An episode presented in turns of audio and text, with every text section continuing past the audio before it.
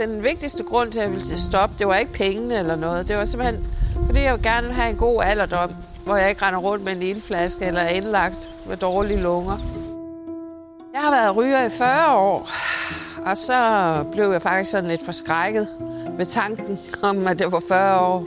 Og så følte jeg bare, at det, det kunne da bare være så fedt at slippe for det at være bundet til de cigaretter, fordi jeg røg jo i hvert fald 30 om dagen.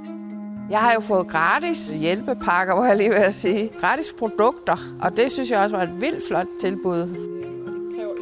Det har betydet alt for mig at være med i det her rygestop. Jeg kunne ikke have klaret det uden det, jeg vidste på. Jeg vil gerne have en god alderdom, og jeg vil gerne leve.